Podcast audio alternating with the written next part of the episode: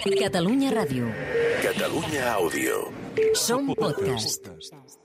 Amb el suport de la Secretaria General de l'Esport i l'Activitat Física. Posa't les mans al cap, ja és aquí, ja ha arribat. Cau una pluja d'eufòria, avui és el dia de la victòria. Aquí comença Futbol Català, amb Marc Marvà, l'entrenador d'un equip de luxe on també presenta Jordi Montalvo, produeix Samuel Omedes i compta amb la màgia d'Albert Bermúdez. Cada dilluns, el futbol de casa nostra a la ràdio pública del país. Futbol Català, amb Marc Marvà. Ja tornem a estar molt dins. Què tal, amics i amigues? Com esteu? Benvinguts al podcast de futbol català de Catalunya Ràdio. I avui ens centrarem amb els èxits del futbol català fora, però, de les nostres fronteres. I ho farem amb un entrenador que ha aconseguit l'ascens a la màxima divisió xinesa. Ho deixem aquí perquè Joel Gadea, benvingut, narrador de Cerdanyola en joc. Com estem? Què tal, com esteu? Quant de temps, eh? Sí, feia temps. Sí. Ens havies portat tota la plantilla gairebé del Cerdanyola. Sí, sí, sí, ja ens la sabíem de memòria. Ens la sabíem de memòria i avui, i avui estrenem una, Estrem una, una nova secció, Sí. ja l'explicarem, però pinta ben maca, eh? Veurem, perquè aquesta gent de fora de Catalunya, uh. -huh. catalans que triomfen a fora, avui ens estrenem i el deixem aquí, eh? amb, aquest, amb una persona que aconseguit un ascens a la màxima divisió xinesa. Comencem ho deixem, forts. Ho ho deixem aquí. Albert Bermúdez, col·laborador del Matina Codina, com estàs? Què tal, com anem? Molt bé, molt bé. Donem records aquí a Jordi Montalvo, que avui ens està seguint amb el seu Està esperit traint, des de distància. està traint. eh? Digueu, digueu. No passa Està res, traint. no passa res. Aquestes responsabilitats no, no es pot ser cap de coses. Saps què vull dir? Aquestes coses eh, van grans. Escolteu, eh, doncs amb aquest protagonista incògnita que avui ens porta el Joel Gadea, Bermúdez després, avui també tenim... Avui precisament també parlem d'això, de la gent que marxa a fora Sí. i torna. I tenim algun protagonista també, no?, que Sí, saludarem. sí, sí, si tot va bé, sí. Doncs va, amb el Bermúdez, amb el Joel Gadea, amb aquest protagonista incògnita, el Sam Homedes a la producció, el Nasqui, als botons, és l'hora de començar el partit. Botes cordades i mitges pujades per sobre els genolls, sempre, per cert. Això és Futbol Català. Marc Marvà, comencem. Busca'ns a Twitter i Instagram, arroba futbolcat, guió baix, ràdio. També ens trobaràs a Facebook i YouTube.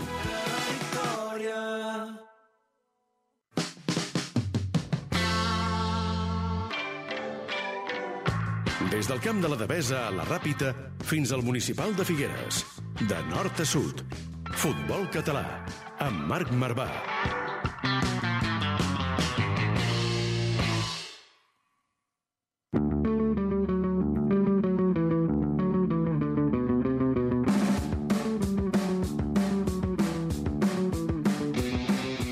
Anem amb el repàs de la jornada. Bermúdez a la primera Som-hi. federació, derrota del Barça B amb Sergi Barjuan a la corda fluixa quan és només a dos punts del descens. Victòria del Cornellà per 2-0 contra el filial del Betis també, així com el Nàstic va guanyar 1-0 al Madrid-Castilla. De fet, el mateix resultat del Sabadell contra l'Atlético Balears, que fa que els de Pedro Munitis Sí, els dinàmica. pogut sortir del descens. Sí, bona dinàmica dels de Sabadell. Anem a la segona federació. Entrenador nou, victòria segura. No es va confirmar aquesta vegada amb l'Europa. Després de fer fora David Vilajoana, Gerard Albadalejo va debutar amb derrota contra el Lleida Esportiu. El seu exequip, de fet, els derbis catalans entre Prat i Cerdanyola van acabar amb victòria dels de Llobregat amb gol de Xavi Civil i empat entre Badalona i també i Espanyol B, 3 a 3 en un partit bogíssim Sí, sí, que els pericos, de fet, eh, segueixen en zona de descens. El Terrassa, en canvi, entre en descens després Sí. de perdre contra el Numancia. 2 a 0 al, al Terrassa. A la tercera federació van viure un dels moments de la jornada. Victòria de l'Olot per 0 a 1 contra el Girona. Lideratge en joc i Albert Batallà, que va aturar un penal al minut 90 pels garrotxins. L'Olot és líder a 4 punts del Manresa, ara segon, i atenció al Sant Cristóbal, que va guanyar el Sant Andreu per 2 a 1. Escó, Guine, Granollers i Sants estan en descens. I a la primera catalana tenim victòria del Tona al grup 2 amb remuntada en el minut 90 contra el Rubí, que el manté liderant els d'Osona. Doncs sí, doncs el grup 3 en supegada del Lleida Esportiu 3-4 contra l'Alcarràs i ara és colíder amb, amb el Vilanova i la Geltrú. El grup 1, l'escala és líder i la muntanyesa ja és segona a només 3 punts. Va, us emplacem al nostre Twitter, futbolcat barra baixa ràdio. Teniu a tres equips que aquesta setmana vot- els podeu votar com a equips de la jornada. Olot, amb una victòria al minut 90 amb l'aturada d'Albert Batalla de penal, l'Alcarràs, que va sorprendre a tothom guanyant a l'Atlètic Lleida, el líder d'aquest grup 3, per un partidàs. eh, per 3 a 4, i el Sant Cristóbal, que amb aquesta nova victòria ja és el tercer a la tercera federació Futbol Cat, barra baixa, ràdio.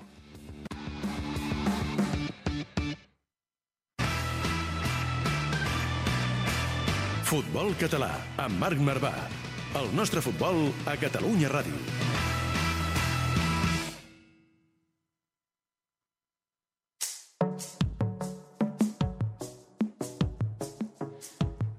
Doncs anem a descobrir qui és el nostre protagonista avui darrere d'aquesta secció, Joel Gadea, perquè de moment és una persona que ha aconseguit un ascens. Què més ens pots dir? Un ascens no, diversos, ja no en parlarem ara, però abans, eh, què és Catalans pel món? Aquesta secció que ens hem inventat és un eh, lloc, un petit eh, lloc on buscarem jugadors i entrenadors que hagin passat pel futbol català i que ara estan arreu del món i els convidarem a passar-se per aquí per explicar-nos, perquè, perquè ens expliquin la seva trajectòria i repassar Una llarga llista, eh, tenim. moment actual. Vinga, doncs comencem amb el primer protagonista d'aquesta secció. Va néixer a Cardedeu Sí?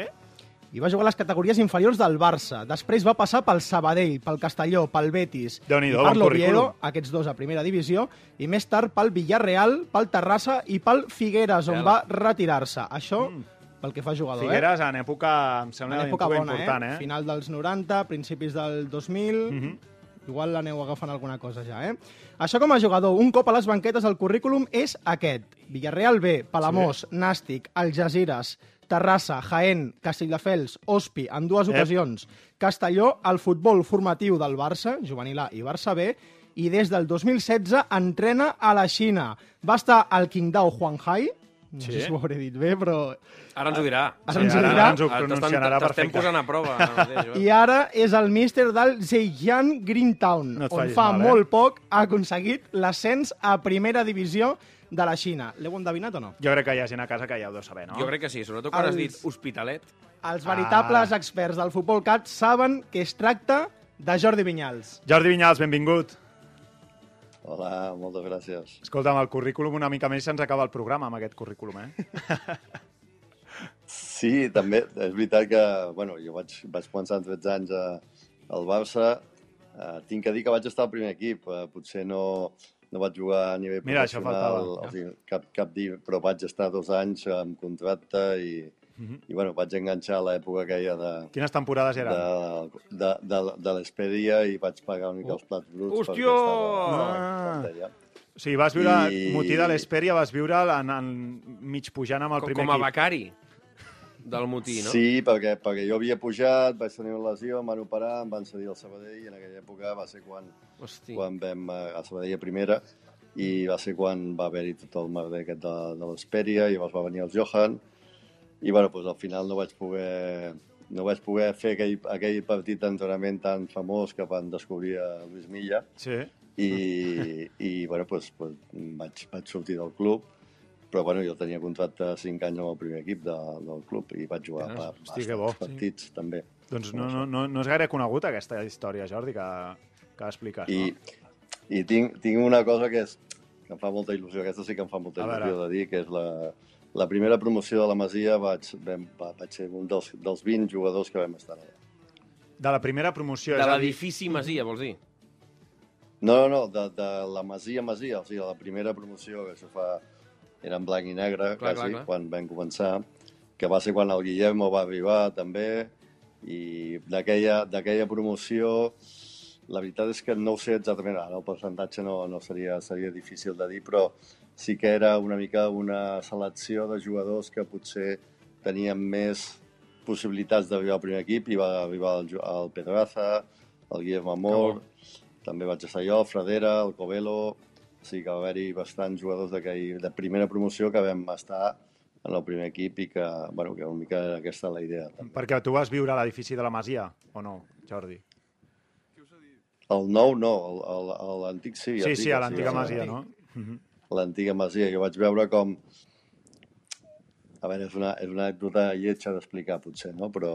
La gent que ens estigui veient per vam entrar vídeo allà- se't veu la cara d'aquells records. Sí, T'he sí, de dir sí. que a la cara De- se't de veuen els nen, eh? records. De nen, eh? Se't veuen els records a la cara, Jordi, de nostàlgia, eh? T'he de dir. Sí, perquè heu de pensar que, clar, quan, quan van obrir la masia, Uh, bueno, era, era obert, teníem, era el setembre, quasi octubre, encara feia bon temps, la Barcelona fa bon temps, i clar, quan acabàvem de sopar sortíem per allà i a davant de la masia, de la, de la tanca de la masia, doncs hi havia unes senyores o senyors amb, amb no Sí, estan sí, sí, definits. sí. Senyors. A- encara Jo hi diria són, senyors, eh? Encara No, no, no, no, no. Que, que, com m'havia dit el president, que fumen i et tracten de tu.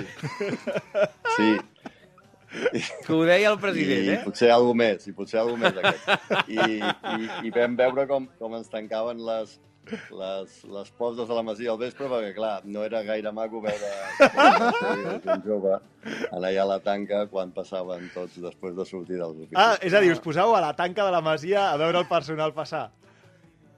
Sí, però era perquè feia calor i perquè estaven bé, no? Ja, ja, ja. Sí, sí, clar, és que mesos de juliol, mesos de juliol, què has de fer, no? Que gran, que gran, espectacular. Bé, Jordi, doncs ha passat temps de, de tot allò sí. i eh, entremig tot aquest currículum del que parlàvem, però Joel, El aquí més on el recent tenim, de Jordi tot, Vinyals. El més recent de tot és un ascens a la Superliga xinesa amb el Seihan eh, Greentown, on entrena des del gener del eh, 2021. El Jordi, anem a felicitar-te com cal no? per, per aquest ascens. Enhorabona, perquè no sé si el veu aconseguir fa una mica més d'un mes o pels vols, però objectiu aconseguit i cap a la Superliga xinesa. Sí, la veritat és que sí. Ha sigut el dia 12, vam acabar d'aconseguir, que eren, era un partit de promoció, i ha sigut dur, perquè en, en teoria teníem que haver acabat al novembre aquesta, aquesta lliga i aquesta promoció, però al final, bueno, les circumstàncies de Xina han fet que s'allargués més i al final, bueno, vam passar els Nadals i ha sigut dur, però al final, bueno, com que hem pogut pujar, doncs sempre et queda aquest bon, bon record i bon sabor de boca. Encara t'enganxem per aquí, Jordi, has estat de vacances després de- d'aquest ascens, però ja dintre de poc tornes a la Xina, no? Sí, si tot va bé, sí, toco fusta, com sempre, no? uh, espero que el dia, el dia 15 tenim el vol, uh, però bueno, està complicat perquè han cancel·lat molts vols a Xina, uh, el tema de les Olimpiades ells ho tenen molt controlat i no volen que hi hagi cap sorpresa, per dir-ho d'alguna manera, i, i al final, bueno, jo puc viatjar, no sé si el meu cos tècnic podrà viatjar al mateix moment, no crec, i estem una mica pendents de tot això, però bueno, eh, és una mica el que podem fer. A, a, a Xina, i per cert, hi ets amb família? Mm, Aquesta vegada no, perquè ja et dic, ha sigut un any molt dur per tot aquest tema, perquè hi ha una quarantena de pr pràcticament de 28 dies eh, per anar cap allà, no Uf, donen visats clar. per família, només per contractes de treball i treballs molt especials. Eh, molta gent, sobretot jugadors també, que tenen, que tenen nens petits o que tenen la família, estan patint molt, nosaltres també, perquè la dona no puc venir en tot un any. Perquè esteu en una bombolla o no. Jordi? Esteu en bombolla o quan competiu? Bé, és, és una mica un contrast, no? Perquè sí que hem jugat en bombolla, que ha sigut també molt dur. Ara escolto... Vaig escoltar els de les Olimpiades de, de Japó i Sí. ara els de, els de les Olimpiades que wow, estem, estem aquí en una bombolla, una setmana, dues setmanes. Nosaltres hem passat quatre bombolles de 6-7 setmanes tancats Déu, Déu, Déu. sense poder sortir. Mare meva. I, però després, quan, quan sortíem, quan anàvem a la nostra ciutat, que en aquest cas era Hangzhou, eh, bé, eh, feies vida normal. A Xina fas vida normal, no, no Sí, tens sí. cap tipus de restricció. Llavors era una mica el contrast aquest entre el que era jugar a nivell professional i el que era la vida normal. I això encara a vegades fa més dur. Abans d'estar a la Xina, el Jordi Vinyals va estar també, ens parlava de la seva època de jugador a Can Barça, també vas estar a Can Barça com a, com a entrenador, Jordi. De fet, ets, ets el primer entrenador que guanya la primera Youth League de la història del futbol, perquè es va crear aquell any, i la primera del, del Barça. No? Abans buscava, i, i aquell 11 de- d'aquella final, és que la veritat que eh, la davantera eh, Munir i Adama Traoré eren aquells davanters. Podria dir els únics que han arribat a, a, Sí. a dalt de tot o els, els més Sí. coneguts, A no? més, Munir, aquell partit, fot un Sí, xitxarro sí, de, de, mig de al mig camp. camp, oi? De mig camp. Increïble. Però hi havia Engene, hi havia Captum, Quintillà, que també... Quintillà, València. Sí. Vull dir que Tarín... Sí, eh, Palencia, Sergi Palencia va estar, va estar de suplent, però, però Jordi, qui- quin, quin record en tens? I no sé si t'ha sorprès el, el partit que va fotre Dama Traoré després també tornant al Camp Nou. El primer, el record és, és molt, molt bo. La veritat és que Sem, sempre, i, i per exemple, ara hem pujat a, a Xina i hi ha molts altres eh, entrenadors i companys que han pujat a altres llocs.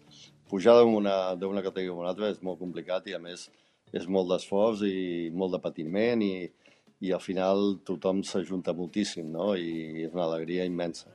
Uh, I aquell dia amb, amb, amb, la, amb els nanos encara més, perquè, perquè veus que, bueno, que penses que tots tenen possibilitats de- d'arribar, perquè al final és així. I, i és fàcil dir-ho ara o pensar, Clar. no, és que aquests arribaran. Jo crec que, que tots en aquell moment, el juvenil, quan estàs al juvenil del Barça, últim any, o dels últims anys, i el Barça B, tens la possibilitat. Després veurem com evoluciones en el nivell competitiu i com, com t'adaptes. Sí, clar. Però tots tenen la, la qualitat per fer-ho. I me n'alegro per tots, eh, està clar. I, bueno, clar, ara parlar de Munir i de, de Dama, doncs, doncs és molt fàcil, però bueno, en aquell moment eh, n'hi havia molts que tenien moltes opcions. Engene, Captun, que per, per desgràcia ha tingut eh, aquesta lesió que, que l'ha marmat una miqueta, són jugadors amb molta, amb molta projecció i que al final bueno, les circumstàncies han fet que no puguin arribar. Però Adama no, no em sorprèn, perquè sí que, sí que eh, estic sentint coses de Dama, de com si abans no fos aquest jugador potent i amb aquesta qualitat, i, i Adama sempre ha sigut el mateix. Sí que és veritat que ara, amb els braços que té, el, el torso, el, el cos Sí, sí, sí, sí, que té, sembla molt més important. No sé de què parles, eh? No, no, no que- salta a la vista, no. Et, et fot, una, una fot, una, fot una carícia i et deixa tres setmanes de baixa. Però abans era potent igual, o sigui, abans eh, aquesta qualitat d'anar-se'n tan fàcil dels, dels, dels jugadors l'ha tingut sempre, no, no, no, Sí, no, sí, sí. no ha variat, eh, la tenia igual. Escolteu, estem aquí amb l'Albert Bermúdez, el Joel Gadea, parlant amb el, amb el Jordi Vinyals, i no podem convidar a un altre que no sigui Jordi Mèlic. Passi, passi, Mèlic, passi.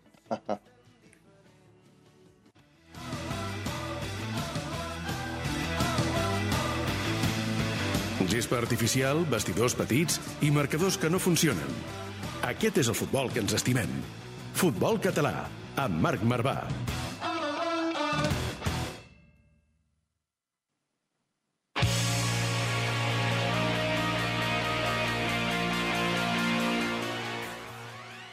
Jordi Mèlic, Hola, què tal, com esteu? Jo, jo abans, abans que comenceu a parlar, avisar que aquests dos es poden estar aquí tres quarts d'hora.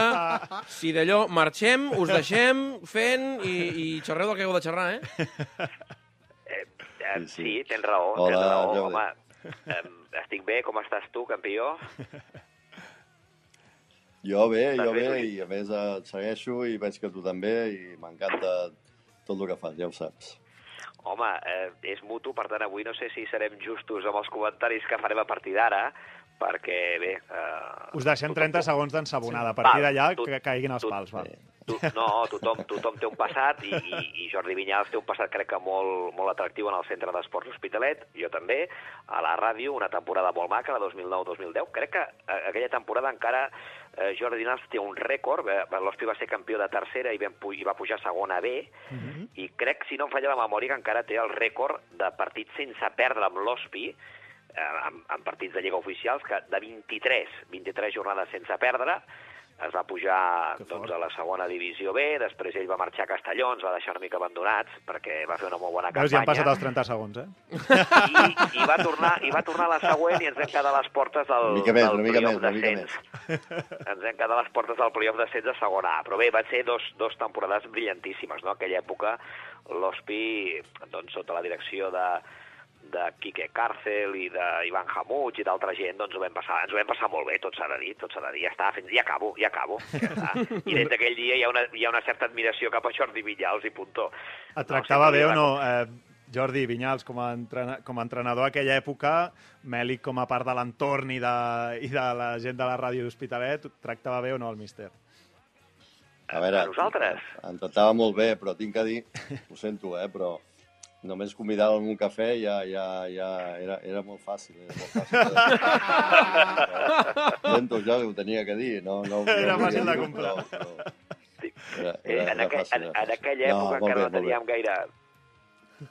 Digues, Mèlic, digues. Dic, en aquella època encara no teníem un caché molt elevat i ràpidament amb un cafè ens compraven. Que fos amb llet, almenys, que fos una mica més llarg, ni que sigui, Exacte, no? exacte. Això va ser la segona temporada. Ja va ser amb llet, jo esperava ja la Sí. tercera, a veure si arribava al dinar i no... No no possible. Es va quedar en un cafè amb Baileys, eh? No, home, però, però aviam, ara, de forma seriosa, l'Hospi durant un temps jugava molt bé al futbol, tenint en compte també que té un camp propici per jugar bé a futbol, no? És que era, era, era molt xulo, eh? Aquell, Sí, aquell sí. hospi del 9 al 12, si fa no fa. Hosti, jo recordo... no, no. Jugar a Copa contra el Barça, fins i tot. Sí, recordo, recordo. De fet, Jordi Vinyals, diuen les males llengües que, que d'allà de, de, de l'Hospi d'aquella època que el canvi cap a d'Hospi o quan després tornes cap al Barça, aquella eliminatòria de Copa fa bastant i fa bastant, és a dir, a favor teu, no? Que la gent del Barça descobreix aquell Hospi, eh, la manera de jugar, tot i que crec que en el Camp Nou eh, mos en cauen 8, 8 o 9 gols, no? Sí. Nou.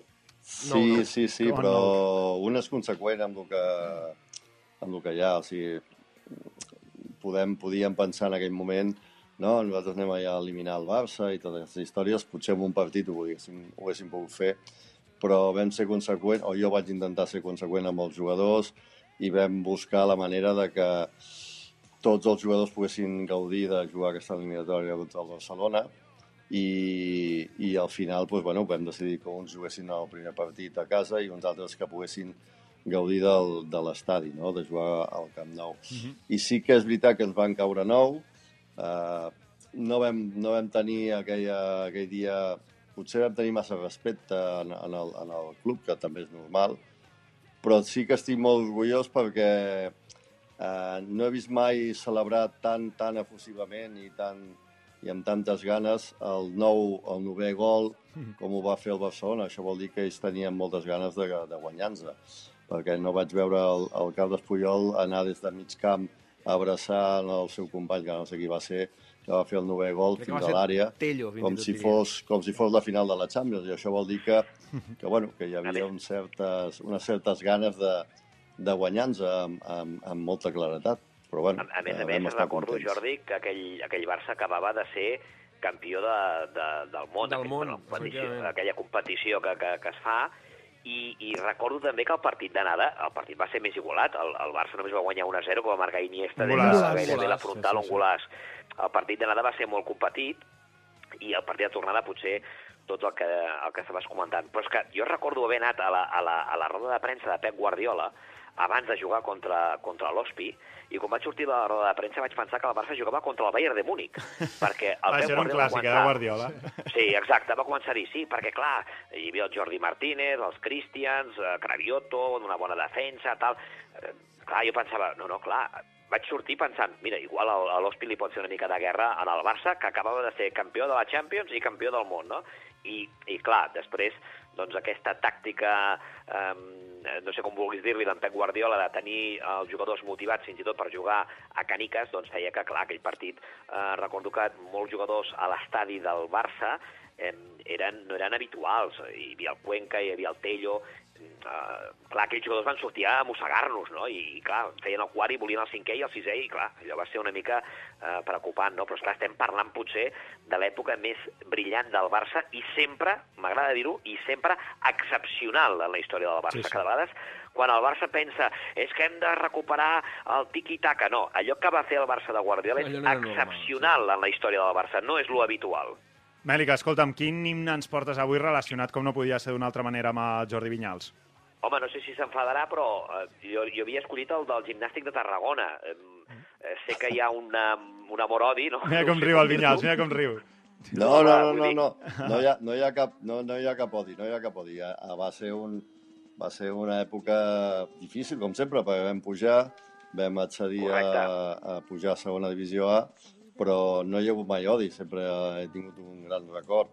Després, les circumstàncies amb el president van ser les que van ser, però, però la veritat és que sempre portaré a dins meu el nàstic, aquell, aquell ascens i aquella afició és meravellosa. A veure, a veure com sona. Tradició, des de fa més d'un segle, patrimoni de la capital, Tarragona romana per sempre. Què ens has d'explicar, Mèlic, de l'himne al Nàstic? A mi m'agrada molt aquest himne, eh? Jo no sé si el míster, el Jordi, el, el, el, vibrava quan l'escoltava. Aquest himne és de l'any 2000, obra de Jordi Esmel i Albert Avelló, i les veus són d'Anna Xiva, Gemma Ors i Jordi Esmel. Dura 3 minuts i 16 segons. Jo crec que el millor d'aquest himne és la tornada, Nàstic, crec que estem a punt d'arribar-hi, que és nàstic, nàstic, exacte. Mira, mira el Bermúdez com se'l sap, també. Millor. Ara, ara, mira, mira. La tradició Ojo amb això. El degà entre els clubs de l'esport. Aquí sempre diem que el degà és el Palamós, no? I, I això per què ho diuen? Perquè el Nàstic de Tarragona és el degà com a club poliesportiu. Exacte. Epa, va. Eh? Es va fundar l'any 1886 i la seva secció de futbol és de l'any 1914, tot i que el 2002 passa a ser societat anònima. Ojo amb el Nàstic, eh? El 2006 va rebre la Creu de Sant Jordi pel seu ascens a la primera divisió i té una dada, té una dada que ara us quedareu aturats. A veure, A L'estadi Can Martín, és a dir, el d'ara Santiago Bernabéu, es va inaugurar el 14 de desembre de 1947. En aquella època, el Nàstic estava a primera divisió. Sabeu qui va ser el primer equip que va guanyar Hòstia. el camp del... El Nàstic de Tarragona. home! A 3, 1 a 3. Va ser l'11 de gener de 1948. Jo me'n recordo d'aquell partit. que burro que és. van, van, marcar, van marcar Juanete, Taltabull i Roig, que van capgirar l'1-0 d'un mític del Real Madrid, Luis que bo. Golovni. Taltabull, eh? Cosí d'Ignasi Taltabull, Sí, sí, que el sí, tenim sí. per la ràdio. Sí, sí, sí. sí. Mare de Déu. Va, va ser... Escolta, aquesta dada és, és molt, És molt bona, és és molt El bona. primer equip que va guanyar, o que va guanyar el camp del Santiago Bernabéu, a l'antic Chamartín, va ser el Nàstic de Tarragona. Que bona. Fixeu. Doncs, doncs Mèric, escolta, ens quedem amb aquesta dada. Com sempre, un plaer tenir-te aquí amb nosaltres i avui amb el Jordi Vinyals no podia ser d'una altra manera. Mèlic, una forta abraçada. Deixa'm aprofitar la trucada. Jordi, espero un missatge teu per WhatsApp pel cafè que em deus des que estàs a Xina, eh? Vale, som-hi. Sí, sí, sí, sí, perdona, però el- l'únic problema que tinc és que per tornar a Xina no puc agafar el Covid. I, i estic aquí... No i queda estic amb ningú. recluït No queda amb ningú. recluït i, i aquest és el problema, perquè és l'únic país en el món que et demanen serològic, eh, el tema de la sang, una anàlisi, i, i estic així mig, mig gaudint i no gaudint de, de aquestes vacances. Ho sento. Hòstia. Quan torni un dia farem no un cafè, el dinar El aquell dinar, que el dinar, ara. Home, tants anys després, són els interessos del cafè, això, eh? Tinc, tinc temps, tinc, tinc, tinc temps, no et preocupis, Jordi, tinc temps. Una abraçada, Mèlic. molt gran a tots. Abraçada gran a tots. Una abraçada. Adéu, I, adéu. Vinyals, abans de que marxis, Sergi Barjuan està allà a la corda fluixa. Què, tornaries a Can Barça o no, si ara, si ara truca a la porta? No, jo, a veure, primer respecte al Sergi, crec que, que la temporada és complicada per, perquè, bueno, per sort o per desgràcia han pujat molts, molts, molts jugadors al primer equip, estan entre el primer equip, entre el Barça B, a vegades és, és difícil de, de gestionar, jo crec que ell té capacitat per tirar-ho endavant, i per l'altra part, i deixant això de banda, sempre que el Barça necessiti o que pensi que jo puc ajudar amb alguna cosa, doncs sempre estaré disposat a tornar, això està, està claríssim. Doncs Jordi Vinyals, una forta abraçada i ets el número 1 també d'aquests catalans pel món que hem estrenat aquí i que el Joel, el Joel t'ha escollit. El primer convidat i deixem el, el pavelló ben alt, eh, perquè es passa per aquí el, el Jordi, que, que està estrenant un ascens. Així que, Jordi, moltes gràcies per, per passar-te per aquí. Moltes gràcies a vosaltres per pensar en mi i segur que els que vinguin seran molt millor i tot el programa anirà molt millor que, que, que amb mi, segur. Va, una abraçada, Jordi Vinyals, i molta sort. Gràcies, igualment. Vinga, tira, Bermúdez, prepara't, prepara't. Anem-hi, anem-hi. Winston Bogarde, amb Albert Bermúdez. Doncs amb el gran Jordi Vinyals, que ha triomfat a la, a la Xina, Sí, i seria un dels exemples que portem avui, que, escolta'm, això d'avui serà inèdit, eh? Mentre facis la secció, a veure si apareix per aquí a veure, a veure si podem. un a veure si exemple, podem. un exemple del que avui ens Bueno, expliques. tampoc és tan exemple, no és tan exemple? perquè la persona que estem intentant trucar Sí? és molt més Té bona. un nivellat. És molt més Té un bona del nivell que dels grossos, vinc eh? a vendre avui. Perquè, per exemple, a- Sí? avui vinc a parlar d'un perfil que jo, per exemple, he sigut. Tu has sigut un d'aquests? Jo he sigut un d'aquests. Qui és el que ha jugat fora?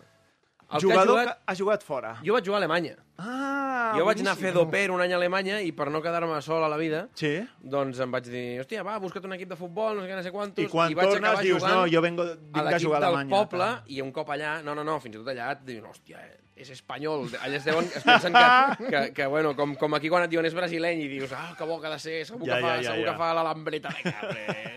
si és possible que no sàpiga ni caminar. pues, avui parlem d'un tipus de futbolista que és aquest que és el que ha jugat a fora. I, per Sí. tant, això significa que és un doble o res.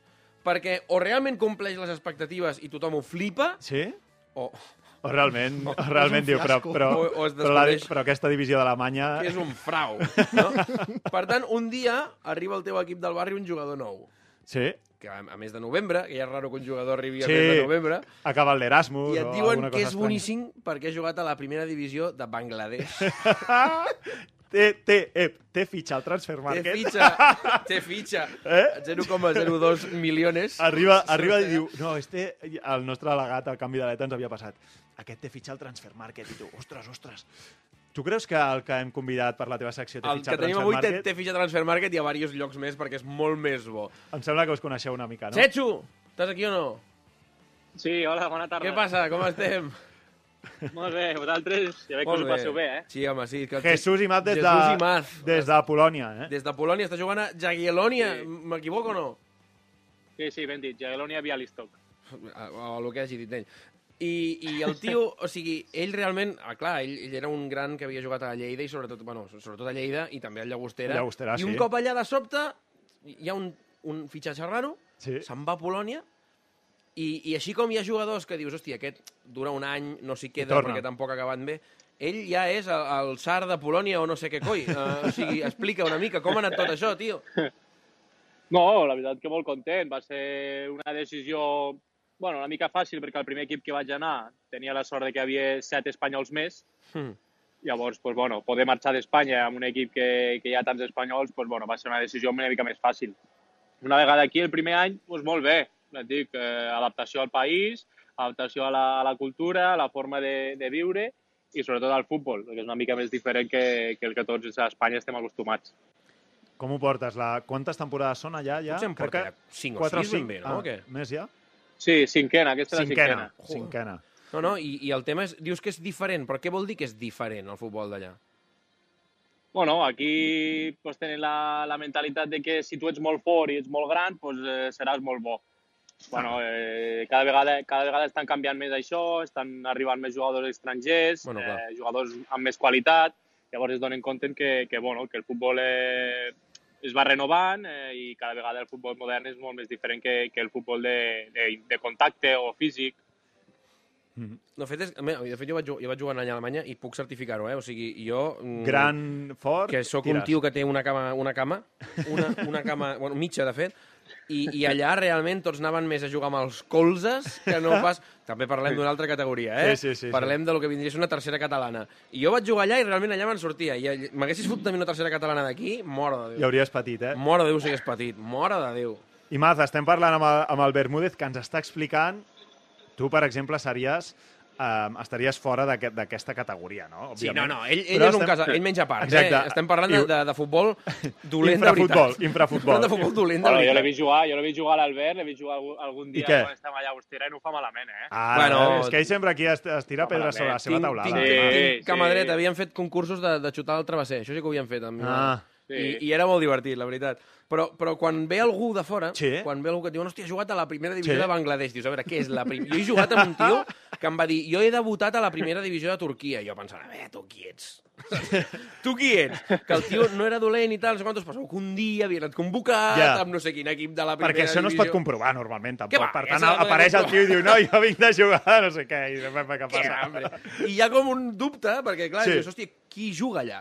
Um, és, és una, com una tercera divisió d'aquí? És, és com, o sigui, el 17è Com es compara, de la no? primera divisió de Bangladesh podria sortir viu del camp del Pomar, que evidentment ja sabem que ningú pot sortir No. viu del camp del No, Pomar, no. Però, però llavors arriba el primer de Pomar, partit... eh?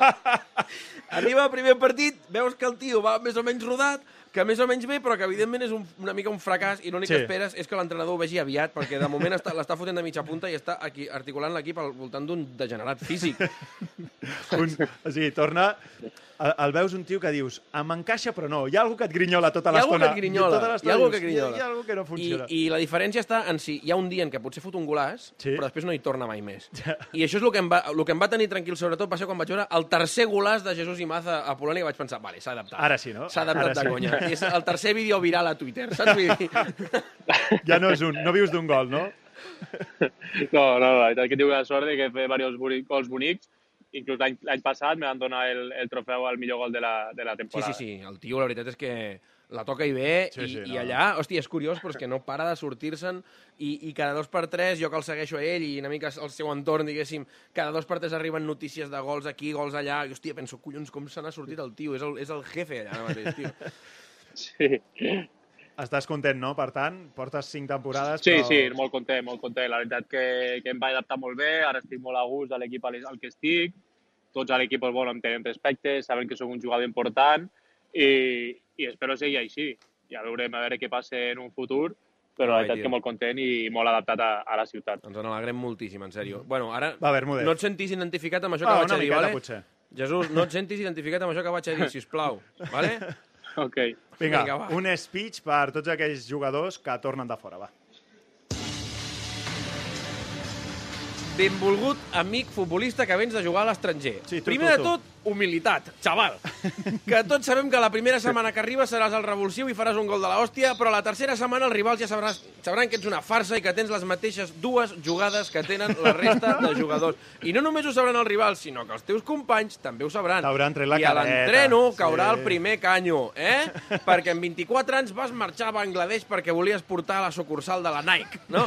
I l'única diferència entre el futbol d'allà i el d'aquí és que les pilotes de futbol eren de quilòmetre zero, Oh! eh? Com a la llotja del peix de eh? Palamós, que jugàveu amb producte fresc, eh? Perquè us la portava el nen de 3 anys que us l'acabava de cosir. Oh! Què has de fer, amic, quan tornes a jugar al Campins de Riu de Villes? Bé, eh? Rebaixar les expectatives. Ara! Perquè el primer entrenament, no saps com, faràs un gol que deixarà tothom flipant, però la veritat s'acaba descobrint així que calmeta, company. Calmeta. Oh, m'agrada molt calmeta, De eh? fet, ja us dic, vaig jugar l'equivalent a un tercera catalana, però a Alemanya, i creieu-me que si jo m'hagués posat a tercera catalana aquí només tornar, se m'haguessin pixat a la cara. Sabeu per què? Perquè sóc dolent. I quan vaig arribar a Alemanya em miraven com si fos Romario perquè vinc de jugar de futbol a Espanya. Però sabeu què? Que jo era dolentíssim. I al tercer partit ja estava a la banqueta. A Catalunya, a Alemanya i a Bangladesh, perquè l'únic que ens separa no és el futbol, sinó els drets laborals. Ah, que sí. Bravo, bravo. Molt bé. Formació, educació, esport, valors. Això és el futbol base. Això és Futbol Català, amb Marc Marvà.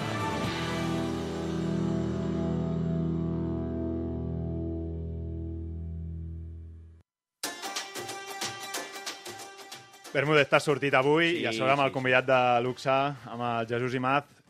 Ja ho has, ja, ho- eh, Imaz, ja has vist, eh? Sempre diu que és dolent, que és dolent, però m'agrada que l'hagis reivindicat Sí, una sí. mica. Eh? Sí, sí, no, no, ell pot dir això. És, és, és lo típic, no? És que som molt dolent i després faig un hat-trick al partit.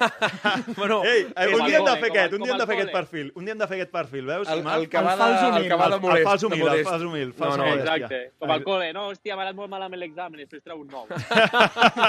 tampoc, tampoc ens flipéssim, eh? tampoc ens flipéssim.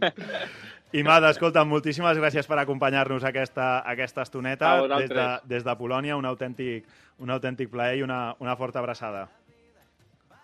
Molt bé, moltes gràcies, encantat. A tu, Vagi tio, molt bé. que vagi bé. Bermúdez, Joel, ens veiem la setmana vinent, ens veiem la setmana vinent amb tu, Bermúdez. Joel, Sí. si vols, la setmana vinent, convidadíssim a la secció del Bermúdez, també. Que, Doncs vinga, que, som-hi. que ens portes setmana vinent, La setmana que ve parlarem de supersticions. Ah, de, mira, perfecte. precisament el que tenim aquí a l'altra banda... Ens sabia una mica, no? Eh, que si la mitxeta dreta, que si la espinillera dreta, no sé quantos, ja parlarem d'ell també un altre cop. Setmana que ve en parlem. I a tots vosaltres us esperem dilluns vinent, entrenaments i molta sort al cap de setmana. Visca el futbol català.